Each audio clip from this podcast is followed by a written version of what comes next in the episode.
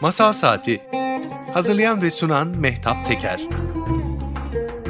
Hayallerin altında ıslanmaya, mutluluğun kalbinize yıldırım gibi düşmesine, düşlerinize çöken bütün sisleri kaldırmaya ve güneşli günlere umutla bakabilmek için dolu dolu masal dinlemeye hazırsanız, Mehtap Öğretmen'le Masal Saati başlıyor.''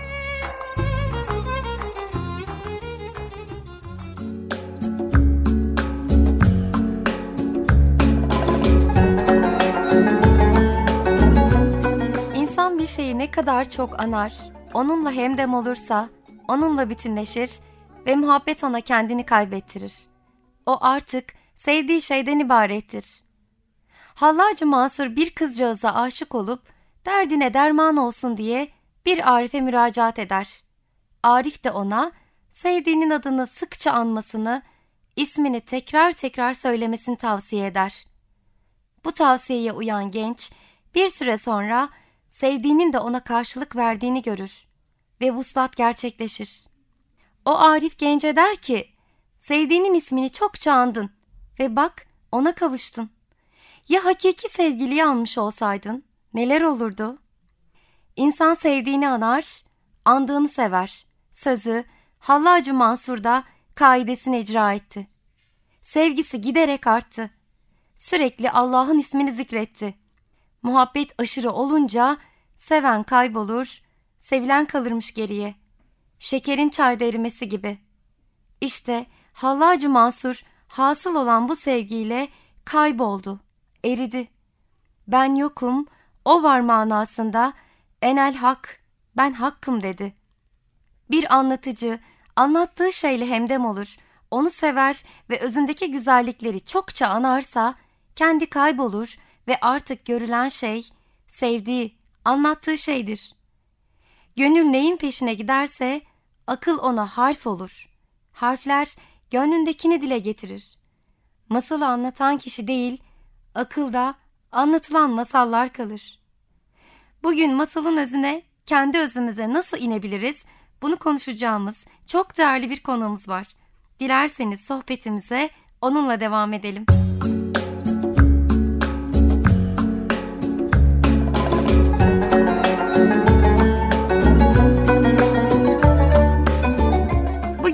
Yayınımızda anlattığı hikayelerde derinleşmiş, kelamı kalbini dost bilmiş bir konuğumuz var.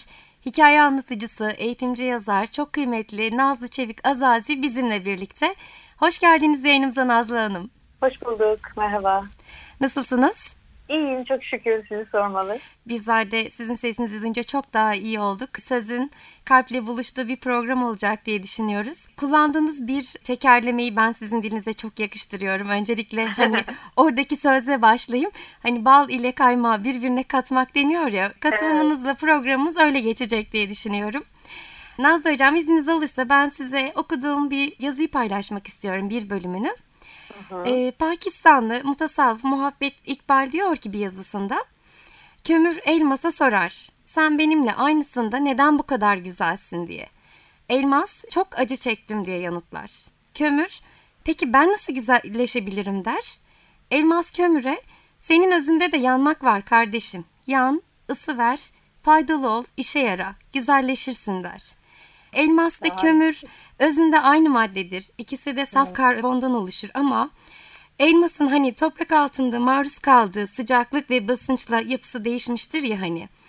Ee, bunu ben insanoğlunun o erginlenme sürecine benzetiyorum. Sizin de kitabınızda çok güzel işlediğiniz insanların birbirinden ayrılmasını, özüne ulaşmasıyla olabileceğini anlattığınız o güzel masal iki dünya arasında aşk kitabınızla konuya girelim isterseniz. İnsanın özünü keşfetme sürecinde masalın rolü nedir Nazlı Hocam? Yani çok şahane bir hikaye hediye ettiniz bana bu arada. Çok teşekkür ederim. Biz teşekkür ederiz. karbon ve yani kömür yani her ikisinin de bileşeni karbon.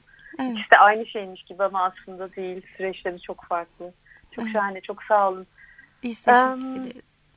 İnsanın kendi özüne ulaşmasındaki masalların en büyük görevi bana sorarsanız insanın sembol dilini öğrenmesinde. Yani masal öyle bir anlatı ki kolektif insanlığın kolektif hafızasından süzülüp gelmiş anlatılar bunlar evet. ve aslında hani insanlık dediğimiz zaman bütün bir tarihsel süreci aslında insanın bu dünyada var olduğundan beri süre gelen bütün bir tarihsel süreci içine alan, kapsayan bir bir kavramdan bahsediyoruz. Hani evet. insanlık derken. Dolayısıyla bu kavram içinde çokça deneyimi, acıyı, çokça düşmeleri, yeniden kalkmaları barındırıyor. Yani yanıp kül olup yeniden doğmaları barındırıyor. Böyle bir tarihselliği var bu kavramın. Evet. Ve bu tarihsellik içerisinde işte masalların kolektif hafızadan süzülüp gelmiş olması çok önemli. E, tıpkı rüyalar gibi insanlığın kolektif hafızasından gelen sembolik anlatılar bunlar, evet. masallar. Tam da bu noktada hani Erik Fromm'un bahsettiği insanın insanlığın en kadim dili, sembol dilidir ve biz modernlerin yeniden bu dili keşfetmeye, bu dili öğrenmeye ihtiyacımız var demesini çok yol gösterici buluyorum ben. Evet. Hakikaten çok önemli buluyorum bunu. Sembol dilini yeniden keşfetmek demek aslında masal dilini insanın kendi içindeki cevheri nasıl mücevhere dönüştüreceğinin yollarını gösteren bir ifade yani bu evet. sembol dili mevzusu. Evet. Ee, yani semboller de kendi içerisinde baktığımız zaman kastettiği şeyi göstermeyen yani elma mesela masalda bir sembolse, yılan bir sembolse hı hı. yani doğadaki o e, toprağın üzerinde sürünen kıvrımlı kıvrımlı ilerleyen hayvanı kastetmesinden ziyade onun hı hı. işaret ettiği hakikatleri kastediyor. Yani sembol hem gizliyor hem örtüyor hem de açık ediyor. Evet. Ve bazı o değerli hakikatlere bizi ulaştırıyor. Yani insanın insan olma sürecinde özellikle bu fizikselliğinden hani ki bu bizim hayvani tarafımız diyelim doğaya ait küçümsemek için asla söylemiyorum ama doğa parçamız olan bu bedensel varoluşumuzun hapishanesinden çıkıp ki bu bir hapishane. Evet. Bunu Ali Şeriat çok güzel anlatır İnsanın Dört Zindanı kitabında. Evet. Yani bu hapishaneden özgürleşip hakikatlere yükselebilmek, değerlerle, hakikatlerle tabii bunları hayatımıza geçirerek, birebir yaşamı değiştirip dönüştürerek e, o değerlere ve hakikatlere, insanı insan yapan o değerlere ve hakikatleri eğitilerek ve onları hayata geçirerek insan oluyoruz aslında. Adalet, özgürlük gibi şu anda hani ilk aklıma gelen değerlerden bahsedeyim ama hani şu anda sayamadığım başka bir sürüsü bizi öteki doğa varlıklarından ayıran en temel şey bu çünkü. Hı hı. Yani o bir yandan çok fizikseliz, doğaya aitiz ama bir yandan doğaya ait değiliz. Hı hı. Düşünce üretiyoruz, duygularımız var. Aşkın değerlerle temas kurabiliyoruz, onları üretebiliyoruz. Yani bence insan olmak demek o üstün değerlerle, hakikatlerle temas kurup onları hayata geçirebilmek, daha adil, iyilik, güzellik, doğruluk ilkelerini hayatımıza geçirebilmek demek. Hani güzel e, fiillerle, salih amellerle bu hayatta varoluşumuzu gerçekleştirebilmek. İnsanın özü bunlardan bağımsız değil bence. Hı hı. Yani insanın kendi özünü toplumdan soyutlanmış, ıı, sadece bireysel olarak kendi içine yapacağı bir yolculukta bulabileceğini çok düşünmüyorum. Bu işin bir madalyonun bir yüzü yalnız. Hı hı. O yalnızlığımızda, kendi mağaramızda, kendi içsel yolculuğumuzda, o elsiz ayaksız çıktığımız o içsel yolculuğumuzda mutlaka keşfediyoruz birçok şeyi. Hı hı. Kendi nefsimizin yolculuğunda diyelim, nefsimizle karşılaşıyoruz. Öte yandan bir de bunun madalyonun diğer yüzünde de toplumsallık var. Yaşadığımız toplum, yaşadığımız dünya, yaşadığımız evren. Ee, yani çok birbirinden kopuk düşünmüyorum ben. O yüzden de hani adalet kavramı gibi yani dış dünyada adalet, iç dünyamızda itidal diyorlar. Hı hı. Arifler bizim geleneğimizde. Hı hı. insanın içsel ahengine ulaşması. Bütün hı hı. bu yolculuklarda aslında bu yolculuk sürecinde masallar bize çok güzel rehber oluyor. Hı. Sembol diliyle. Evet. Sembol diline yaklaştırıyor bizi. Ben bu konuda çok konuşurum. Siz beni susturun. Estağfurullah. çok güzel. Hazır rüya konusuna değinmişken Nazlı Hocam. Hani benim de çok sevdiğim bir alan. Masal rüya ilişkisini sizin dilinizden de dinledim bolca. Şöyle bir benzetme de yapıyorsunuz. Rüyalarımızda bir nesne bizimle konuşur. Bir hayvan bedenin iki katı büyüklükte olabilir. Deniz mavi renkte olmayabilir. Ama biz bunu rüyada garipsemeyiz. Çünkü Uyandığımızda bu bize saçma bile gelse ki değildir. Aslında nesneler, imgeler ve sembollerle görünmüştür rüyamızda. Bunun bir işaret olduğunu varsayarız deriz.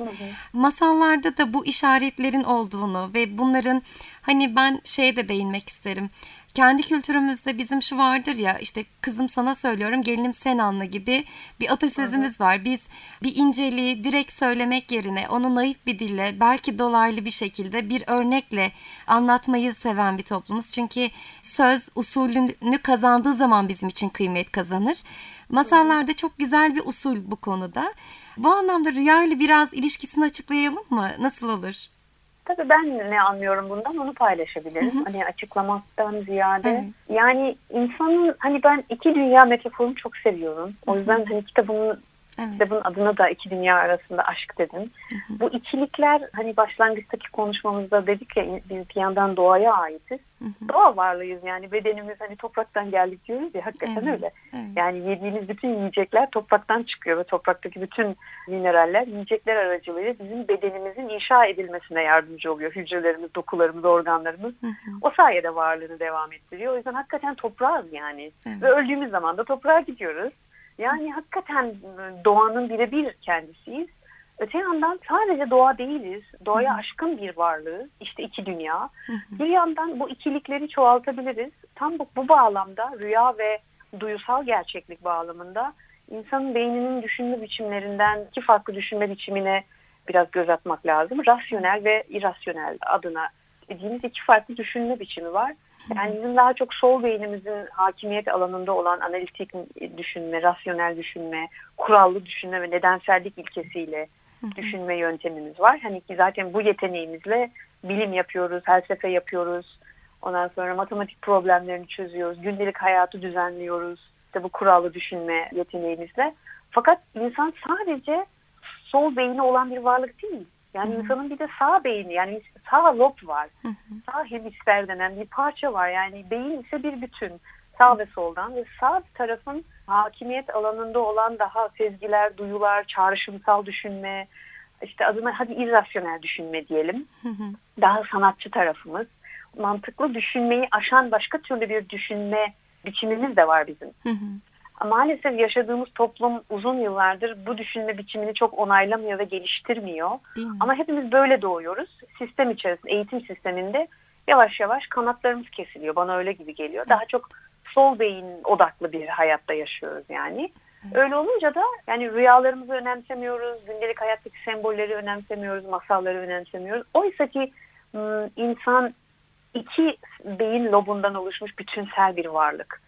O yüzden insana konuşurken bu bütünselliği hiç gözden kaçırmamak gerekiyor diye düşünüyorum. Hı hı. Yani rüyalarımız da bizim tam da bu irrasyonel düşünme yeteneğimizden kaynaklı bir anlatı aslında rüya. Hı hı. Yani işte rüyada dediğimiz gibi bir anda e, gördüğümüz bir normal hayattaki bir böcek rüyada on katı olabilir, deniz pembe olabilir, hı hı. her şey olabilir ve biz bunu yadırgamayız. Yani hı hı. orada rasyonel bir mantık geçerli değildir. İrrasyonel bir mantığı vardır rüyanın hı hı. ve rüya mantığıyla baktığımızda irrasyonel mantıkla baktığımızda bu asla saçma gelmez. Ama hı hı. rasyonel mantık gözlüklerimizi takıp da rüyaya baktığımızda eleştiririz. Saçma bu gerçek değil deriz. O zaman gerçek ne sorusu yani gerçek derken sadece duyularımızla algıladığımız hani gözümüzle görüp kulağımızla duyup işte duyularımızla algıladığımız bu fiziksel dünya mı gerçek olan? Peki of yani bugün kuantum biliminin de artık yavaş yavaş değil mi açıklamaya başladığı kuantum atom üstü dünya, duyularla algılanan dünya. Peki atom altı dünya, duyularımız algılayamadığımız bir dünya ama oranın kendine çok bambaşka dinamikleri var.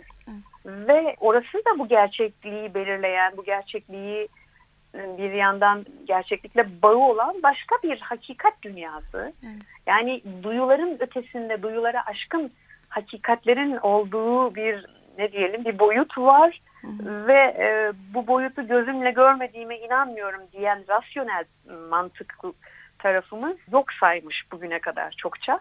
Yani masal mantığı irrasyoneldir ama aynı zamanda masalın sol beyni de vardır. Ben buna da inanırım çok. Masal rasyonel de düşünür. Çünkü hani kahramanın başına gelen olaylar hep böyle neden sonuç ilişkileriyle ilerler. Öylesine ilerlemez. Bir sol beyni vardır ama aynı zamanda da irrasyoneldir. Yani orada taşlar konuşur, böcekler konuşur, bulutlar konuşur, atın üstüne binersiniz, at uçabilir. Evet. Ve masal mantığıyla, rüya mantığıyla, irrasyonel mantıkla içimizdeki o sanatçının gözlükleriyle baktığımız zaman bu hakikat gerçeklere, bu masal gerçekliğine bize hiç de saçma gelmez. Evet. Tam tersi çok büyüleyici gelir ki öyledir yani gerçekten çok büyüleyicidir. Evet. Bunların biraz sembol olduğunu bilirsek. Masallarda kahramanımız hep bir sınava tabidir değil mi? Bu işin bu kısmında gösteriyor bize zaten. Hani Mevlana klasik eserinde şöyle bir şey söylüyor Nazlı Hocam. Dünyanın bir değişme ve dönüşme alemi olduğunu söylüyor ve diyor ki Ey saf ve temiz kişi, gülüşler ağlayışların arkasında gizlenmiştir. Görmez misin? Defineyi viranelerde, harabelerde ararlar. Ve yine şöyle der. Kader icabı başına bir felaket geldiyse sabret ve sonrasındaki mükafatı bekle. Onu sabırla beklediğinde, gönül evinde beklediğinde, mükafat geldiğinde seni evde bulsun. İmtihanını terk edersen, gönül evini terk edersen o kıymetli hediyelerle geri döner diyor. Şimdi evet. o kadar benziyor ki masallardaki hakikate. Orada evet. bir sınav var. Kahraman bir şeylere sabrediyor. Bazı badireler, eşikler atlıyor. Ardından belki bir kurtarıcının desteğiyle, belki iç sesiyle, belki ona daha önce yardımcı olduğu küçücük bir hayvanın vefasıyla hmm. tekrardan istenilen iyiliğe kavuşuyor. Yani Böyle bakıldığı zaman masallardaki ve gerçek hayattaki bu sınavların rolü nedir Nazlı Hocam? Çok güzel bir nokta. Burada masal kahramanının yolculuğunu izlediğimizde şunu görüyoruz ki hakikaten o bu yolculuğa tek başına çıkıyor. Evet. Burası gerçek. Tek başına çıkmak zorunda. Çoğu zaman da direnir yani. O alışkın olduğu evinden hı hı. gitmek istemez ama bir şekilde hayat onun gerçekliği onu böyle iter çoğu zaman şeyin içine maceranın içine. Çoğu zaman korkar, ondan sonra gitmek istemez ama bir şekilde maceraya başladığı anda macerasını bırakmaz. Evet. O anlamda çok şey buluyorum ben masal kahramanlarını sebatkar, sadıklar yani. Evet. Kendi hikayelerine sadıklar ve korksalar bile devam ediyorlar. Şu beni çok etkiliyor. Ee, yani masallarda ve mit, mitlerde kahramanlar hiçbir zaman maceralarını ve mutlu sonlarını tek başlarına elde etmiyorlar. Evet. Bak yine hani bakın yine özür dilerim bak dedim böyle çok samimi. Çok güzel e, oldu dost bence. gibi hissettiğim için ve bir anda çıkıverdi ağzımda. Çok güzel ee, oldu. Yani yine hani o başlangıçta konuştuğumuz toplumsallık yani birey ve toplum bir arada. Bireyi toplumdan bağımsız düşünemeyiz, toplumu da bireyden bağımsız düşünemeyiz. Evet. Kahraman da kendi dünyasında karşılaştığı öteki varlıklarla çok açık bir diyalog halinde. O, hı hı. Onun o karşılaşmaları hani Martin Buber isimli bir filozof var ben hani kitapta da bahsetmiştim ondan. Onun karşılaşmalar üzerine yazdığı işte felsefi metinlerinde söylediği şey iki türlü karşılaşma vardır diyor. Ben sen yani özne özne karşılaşması ve ben o yani özne nesne karşılaşması. Yani ben sen karşılaşmasında ben karşılaştığım kiminle karşılaşıyorsam onu birer hay esmasına sahip bir varlık olarak algılıyorum. İster bir kedi olsun, ister bir taş olsun, ister bir insan olsun hı hı. ve onunla hakiki manada diyaloğa geçiyorum. Çünkü onda da hayat var yani. Değil onun mi? da bir canı var ve ben onun canıyla temasa geçiyorum. Hani benim de aklıma şu anda şey geldi. Onunla desteklemek isterim. Adanalı çok büyük mutasavvuf İsmail Emre'nin çok güzel doğuşları vardır. Hı hı. Tıpkı Yunus Emre gibi o böyle doğuşlarının birinde beni çok etkileyen bir dizesi vardır. Der ki varlıkların bütün canı ayrı değil bir candır. Bir göz ile seyredene o her daim üryandır. Yani ne kadar değil nasıl mi? güzel bir yere davet ediyor bizi. Yani o nasıl bir göz, o nasıl bir bakış hmm. hali ki ben baktığım her varlıkta onun benim aynı varlığımı görüyorum. Yani onu görüyorum. Yani her yerde zuhur eden hakkı görüyorum. Bütün varlık aleminde. Hani Aşık Veysel de diyor ya Hı. aynı beni hor görme kardeşim. Aynı vardan var olmuşuz. Hı. Sen altınsın da ben gümüş müyüm? Sen gümüşsün de ben saç mıyım diyor. Beni hor görme. Aynı vardan var olmuşuz. Hı. Yani aynı vardan var olmak. Hani bana şey gibi geliyor masal kahramanları bunun böyle çok derin sezgisel bilincindedir. Hı hı. Aynı vardan var olduğunu o yüzden doğa ile ve tüm doğa varlıklarıyla ve insanlarla hayvanlarla böyle çok yaşayan cap canlı ilişkiler kurarlar. Yani Martin Buber'in bahsettiği ben sen ilişkisi. Hı. Onları dinlerler, onlarla diyaloğa geçerler, onlarla empati kurarlar, yardıma ihtiyaçları varsa yardım ederler. Hı. Sonra bir gün onların başına çözmeleri gereken bir problem geldiğinde hı hı. bir bakar ki bir zamanlar yardım ettiği bu masallardaki çok tipik bir motiftir değil mi? Hı hı. Bir zamanlar yardım ettiği karga, yardım ettiği ayı, yardım ettiği kurt, yardım ettiği taş, yardım ettiği balta, yardım ettiği bulut hı hı. ona yardıma koşar. Hı hı. Çok mükemmel geliyor bana bu. Ama şunu da hatırlamak lazım.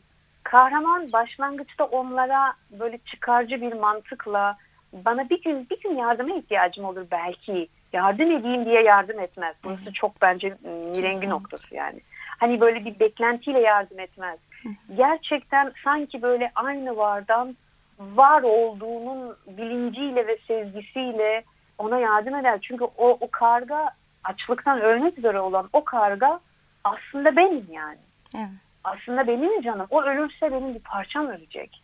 Bu ya bunların belki bilincinde değildir ama yani böyle bir sevgisel akılla yaklaşıyor gibi geliyor bana. Evet. Bu beni çok etkiliyor. Ee, sonunda da yani bu dayanışma hali.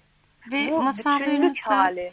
genelde bahsettiğiniz üç nokta var Nazlı Hocam. Ben oraya da yeri gelmişken değinmek istiyorum. Evet. Ayrılma, erginlenme ve dönüşme.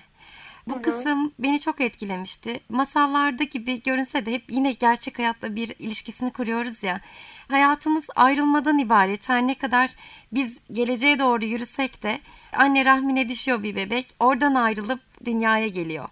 Sonra dünyada anne kucağından okula gidiyor yuvasından ayrılıp sonra kendi evinden yuvasından ayrılıp bir yuva kurmak için başka bir yere geçiyor. Yani her eşik bir ayrılma ve bu bitmiş gibi görünse de yuvasını kuruyor, çocuğu oluyor. Sonra bu ayrılışları izleme kısmına geçiyor kendi evladı aracılığıyla. Evet. ayrılışlar yine devam ediyor. Evet. Ee, bizim o erginlenme için ve bir şeylerin dönüşmesi için o ayrılmayı yaşamamız gerekiyor sanırım ve masallarda Kesinlikle. bu hep var. Bu süreci de bize biraz anlatır mısınız? Masallarda nasıldır? Yani tam da söylediğiniz gibi masal kahramanının evden ayrılışı hani bu bahsettiğimiz hı hı. üçlü bu yapı monomit e, yapısı özellikle de Joseph Campbell'ın sonradan geliştirdiği bir yapı kahramanın yolculuğu, sonsuz yolculuğu, hı hı. arketipal döngüsü adıyla onu böyle geliştirdi Joseph Campbell. Ve oradan görüyoruz ki birinci adımda kahraman alışıldık dünyasındadır. Hı hı. İşte o alışıldık dünyası onun büyüdüğü evi olabilir, büyüdüğü ana rahmi olabilir. Ondan hı. sonra işte çok uzun yıllardır çalıştığı iş yeri olabilir. Çok uzun yıllardır yürüttüğü bir ilişki olabilir. Arkadaşlık, dostluk, sevgili her manada. Hı hı. Yani ana rahmi gibi onu sarıp sarmalayan, kendini güvende hissettiği, alışkanlığa dönüşmüş, hatta Rilke'nin tabiriyle alışkanlığın şımarık saadeti dediği, hı hı. alışkanlıkların şımarık saadeti dediği, öyle ki o alışkanlığın şımarık saadetinde yavaş yavaş belki de kendini yitirmeye başlamış, kendi gelişim potansiyelini kaybetmeye başlamış bir haldeyken, hı hı. aslında belki de diyebiliriz ki rahatlamışken, ve artık büyümeyi bırakmışken, büyümekten kastım kendisinin ötesine geçecek, o onu böyle potansiyellerinin ötesine doğru ya da potansiyellerini dışlaştıracak bir olayla karşılaşması, olaylarla da ya da insanlarla karşılaşması. Yani bunu yapmayıp olduğu yerde saymaya devam ettiği bir halden bahsediyorum. O şımarık saadet yani. yani saadet ama çok şımarık ve hiçbirimiz aslında ayrılmak istemeyiz. Çünkü anne karnı çok muhteşem yani Orada nefes bile almak zorunda değiliz. Evet. Yani ondan sonra sindirim yapmak bile zorunda evet. değiliz vesaire. Fakat hayat büyümek demek. Yani eğer hayattaysak aslında içimizden sanki böyle kadim bir arketip var, bir, bir şey var bizi sürekli değişmeye ve dönüşmeye itiyor. Hı hı. Bu, bu çok insana has bir şey. E, kahraman da alışkanlıklarının şımarık saadetinde yaşarken alıştığı o evinde hı hı. bir gün ona bir çağrı geliyor. Yani onun bir ejderhayı mı öldürmesi gerekiyor? Hı hı. Ya da onun bir şekilde babasının işte çiftliğini devralması için gidip bir yerlerden yüzük bulup getirmesi gerekiyor. Hı hı. Ya da onun sepeti alıp büyük annesine kurabiye götürmesi gerekiyor. Gibi gibi kahramanı alışkın olduğu evinden yola iten yani gerçekten yol yolculuğa iten bir olay oluyor. Hı hı. Ve kahraman zorunda kalıyor. Yani bazen istemese de nihayetinde giriyor o yola ve girdikten sonra da macera başlıyor. Ee, yani ben hayatta bizlerin her anda sınavda olduğunu düşünüyorum. Evet. Genel büyük yaşamımızda hani sizin de bahsettiğiniz böyle büyük eşikler var. Doğum, anne memesinden ayrılma, ondan sonra çocuğun mesela be, artık bezini bırakması değil mi? Tuvalet evet. alışkanlığı. Bunların her biri birer kopuş, ayrılık, hı hı. ayrılık, ayrılık, ayrılık. Hep böyle bir ayrılma ve yeniden bağ kurma. Hı. Çünkü hayatta bir yandan da kendimize ait bu dünyada bir yer edinmeye çalışıyoruz ya. Bu böyle doğum ile ölüm arasında bir belirsizlik ve çözemediğimiz bir gizemin ortasında kendimize bir yer bulmaya çalışıyoruz. Hı. O yüzden ilişki kurmak çok önemli ama vakti zamanı gelince ilişkileri bitirebilmek de insanın büyümesine dair, sınavına dair bir şey. Hı. Masallar da bence bunu çok güzel gösteriyor. Yani kahraman evinden ayrılıyor ama Hı. yolda yeniden ilişkiler kuruyor. Kargayla Hı. ilişki kuruyor, değil mi? Köpekle Hı. ilişki kuruyor. Yani yeniden bağ kuruyor. Yeniden bağlar kurarak ağlar örüyor. ilişki ağları örüyor. Evet. Vakti zamanı gelince onları da kopartıyor. Evet. Nazlı Hanım bu güzel Öyle. sohbeti böyle bir masalla taçlandıralım mı? Böyle dilinize gönlünüze gelen küçük bir masalımızı anlatsanız. Evet ne anlatayım ne anlatayım. Ya, içimden şimdi şey geldi çok severek anlattığım bir mesel vardır. Hı hı. Tam da böyle bugün rüyalardan konuştuk. İçinde böyle rüyanın da olduğu. Hı hı. Bu bir benim ilk okuduğum versiyonu Yahudi sözlü anlatı geleneğinden bir meseldi. Sonra da bunun Anadolu'da da anlatış versiyonunu duydum. Sonra ben bu ikisini birleştirip kendimce bir versiyon yaptım. Hı hı. Şimdi size bunu anlatacağım. Çok mutlu oluruz. Bekliyoruz. Evet. Canım hocam. Vakti zamanında bir çiftçi varmış. Adı Mehmet. Mehmet küçük kulübesinde çok sevdiği, canından çok sevdiği karısı ve altı çocuğuyla yaşayıp gidermiş. Yaşayıp gidermiş ama nasıl? Ne siz sorun ne ben söyleyeyim. Mehmet karısını ve çocuklarını çok severmiş. Eşten ve çocuktan yana çok şanslı hissedermiş kendini. Öte yandan doğru düzgün ekmek parası kazanamazmış. Bu yönden de kendisini çok şanssız hissedermiş. Bazen öyle günler olurmuş ki çocukları yatağa aç gitmek zorunda kalırmış. Ah dermiş böyle zamanlarda yer yarılsa da yerin içine girsem ah bunu görmesem çocuklarımın o guruldayan karnının sesini duymasam. Neyse gel zaman git zaman Mehmet bakmış olacak gibi değil. Bir gün isyan etmeye başlamış. Allah'ım demiş. Allah'ım yeter artık. Elimden gelen her şeyi yapıyorum. Ekiyorum, biçiyorum, dikiyorum, topluyorum ama bir türlü geçinecek parayı bulamıyorum. Ya al canımı ya da bana bir umut ışığı göster. Ben artık dayanamıyorum. Ben artık dayanamıyorum. Ne olur al canımı ya da bana bir umut ışığı göster diye öyle derinden dilemiş ki dileğini derler ki dilekler dilendiğinde gök kubbenin kapısı açıksa o dilekler gerçek olur. Zannediyorum öyle bir günde dilemiş olmalı ki Mehmet o gece bir rüya görmüş. Rüyasında kendisini Bağdat'ta görmüş. Bağdat'ta bir cami, caminin arkasında usul usul akan bir nehir, nehrin üstünde bir köprü.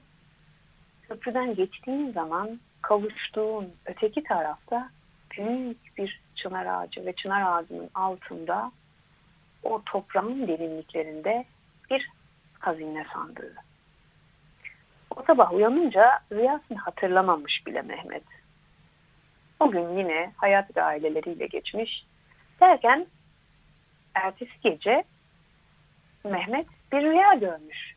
Bağdat, o cami, o nehir, o köprü, o ağaç, o ağacın altındaki o hazine sandığı. Uyandığında bir gece önce gördüğü rüyayı hatırlamış. Ben demiş dün gece de aynı rüyayı gördüm. Allah Allah hayrola nedir bunun anlamı? Soruyu sormuş ama cevabı pek de önemsememiş. Uyanmış, güne karışmış.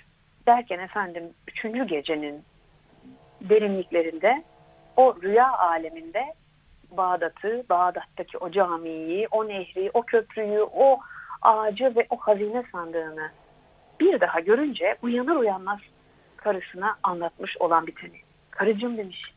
Böyleyken böyle üç gecedir aynı rüyayı görüyorum ama hayırdır inşallah. Sen benden daha akıllısın. Bana anlatır mısın? Sence bu işteki hikmet ne ola? Mehmet'in karısı şöyle bakmış ona bir gülümsemiş. Bey demiş. Belki de rüya seni yollara çağırıyordur. Belki de Bağdat'a gitmen gerekiyordur. Ah demiş Mehmet ne kadar akıllısın. Evet yapacağım bunu ve toplamış eşyalarını, heybesini, çıkınını düşmüş yola. Az gitmiş, uz gitmiş. Dere tepe düz gitmiş. Derelerden sel gibi, tepelerden yel gibi, konarak göçerek, yiyerek içerek bir arpa boyu yol gitmiş, varmış Bağdat şehrine.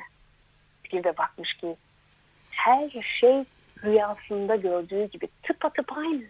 O cami, o nehir, o köprü, o ağaç ve ağacın altındaki toprağa başlamış kazmaya.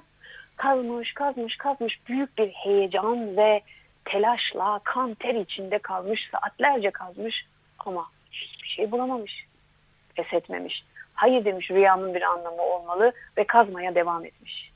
Derken kısa bir süre sonra yanına bir meczup yaklaşmış. Ee demiş sen burada ne yapıyorsun? Saatlerdir seni seyrediyorum köprünün üstünden. Bu ağacın altını niye kazıp duruyorsun? Ve Mehmet rüyasını anlatmış ona. Ben demiş böyle bir rüya gördüm. Bu ağacın altında bir hazine sandığı var. Ah demiş meczup. Sen demiş rüyalara inanan aptallardansın. Bana deli derler ama sen benden daha delisin. Hiç rüyalara inanılır mı? Sen bir rüyaya inanıp kalkıp ta buralara kadar geldin ha ha ha. Bir de bana deli diyorlar. Esas deli sensin. Eğer ben de senin gibi deli olsaydım ben de rüyalara inansaydım kalkıp Anadolu'ya o Anadolu'nun ücra köşesindeki o köye gitmem gerekirdi. Yok efendim o köyde Mehmet diye bir çiftçi varmış. Çiftçinin çok sevdiği bir karısı, altı tane çocuğu varmış. Çok fakirmiş de onun kulübesinin önünde bir armut ağacı varmış. O armut ağacının altında da bir hazine sandığı. Haha ben de üç gündür aynı rüyayı görüyorum. Ben de mi kalkıp gideyim? Yok yok ben gitmem. Çünkü ben senin gibi deli değilim. Dediğinde Mehmet hiç konuşmadan gözleriyle ışıl ışıl parıldayan, çok derinden bakan gözleriyle Mecrup'a teşekkür etmiş. Anlamış, anlamış Mehmet. Anlamış rüyasının hikmetini ve Bağdat şehriyle vedalaşıp yola koyulmuş ve evine geri dönmüş. Tabii ki bir arpa boyu yol mesafesinde olan o evine Evine varır varmaz ne karısına selam vermiş ne çocuklarına. Hemen kendisini armut ağacının dibine atmış ve başlamış kazmaya. Saatler sonra tıpkı o meczupun anlattığı gibi armut ağacının altından bir sandık çıkartmış. Sandığın kapağını açtığında ne görsün? Işıl ışıl mücevherler. Bir hazine sandığı tıpkı rüyasında gördüğü gibi rüyasında gördüğü hazine sandığı o armut ağacının altından çıkmasın mı? Şükretmiş, teşekkür etmiş ve o günden sonra bolluk, bereket içinde yaşayıp gitmişler. Tabii zenginliklerini bütün köyle paylaşmışlar. Bütün köy onun sayesinde, onların sayesinde bolluk bereket içinde yaşamış. Derler ki o hazine sandığından çıkan mücevheratın bir kısmıyla bir han yaptırmışlar. Ve o handa gelen geçen yolcuyu misafir etmişler. Karısı ve çocukları o handa yaşayıp çalışıp ömürlerini doldurmuşlar. Ve derler ki o han hala orada öyle durur. Ve onu nereden tanırsınız? Kendi hakikatine ulaşmak isteyenler ancak rüyalara inananlardır. Ancak rüyalara inananlar. Bunun için kalkıp çok uzaklara gidenler kendi derinliklerindeki hazinelere ulaşabilirler. İşte bu ya da buna benzer bir cümle okursanız bir yerlerde bilin ki orada Mehmet Efendi yaşamıştır. Ve bilin ki Mehmet Efendi rüyalara inanır, yola inanır, dönüşlere inanır, gidişlere inanır derler. Ben de diyenlerin yalancısıyım efendim. Size söyledim. çok çok Anlattım. güzeldi. Ben daha önce de dinledim bu masalı sizden. Defalarca da dinleyebilirim Nazlı Hanım. O kadar çok seviyorum ben ki. Bu meseleyi. Evet. Ve size de çok yakışıyor ve programımızı da hani etimolojiyle de ilgileniyorsunuz ya Sayın Hocam böyle masal, misal, yani, yani, e, örnek e, hani böyle kelime kökenleri birbirine benziyor. Yaşamı uzun uzun anlatmak yerine bir misalle anlatmaktır hmm. ya masal bana göre de. Evet. Ee, şu an öyle oldu. Programımızda ne konuştuysak bir masalla anlattınız. Hakikate evet. inanmanın yolu rüyalardan geçer dediniz. Gönlünüze sağlık. Hani çok söz edip de o büyüyü bozmak istemiyorum ben. Dinleyicilerimizin kulaklarında da o sözlerin, kelamın o anlamı ve derinliği kalsın. Yayınımıza katıldığınız için çok teşekkür ediyorum Nazlı Hocam. Çok kıymetliydi. O masallarda uğrayan perilerden birisi bizim programımıza uğramış oldu. ee, varlığınızla. Söylemek istediğiniz son bir cümle var mıdır dinleyicilerimize? Ne söylemek istersiniz? Ben de çok teşekkür ediyorum size davet ettiğiniz için. Yok aslında söz sözlerimizi sonunda anlattığımız bu meselle ve konuştuklarımızla zannediyorum birazcık da olsa özetlemiş olduk. Evet. Daha üstüne ne söyleyelim ki? Evet. Çok teşekkürler tekrardan. Ben de teşekkür ederim. Sözleriniz, masallarınız, sesiniz hayatımızdan eksik olmasın. Kendinize Sağ çok olun. iyi bakın. Sizin Sağlıcakla kalın Nazlı Hanımcığım. Hoşçakalın. Hoşçakalın.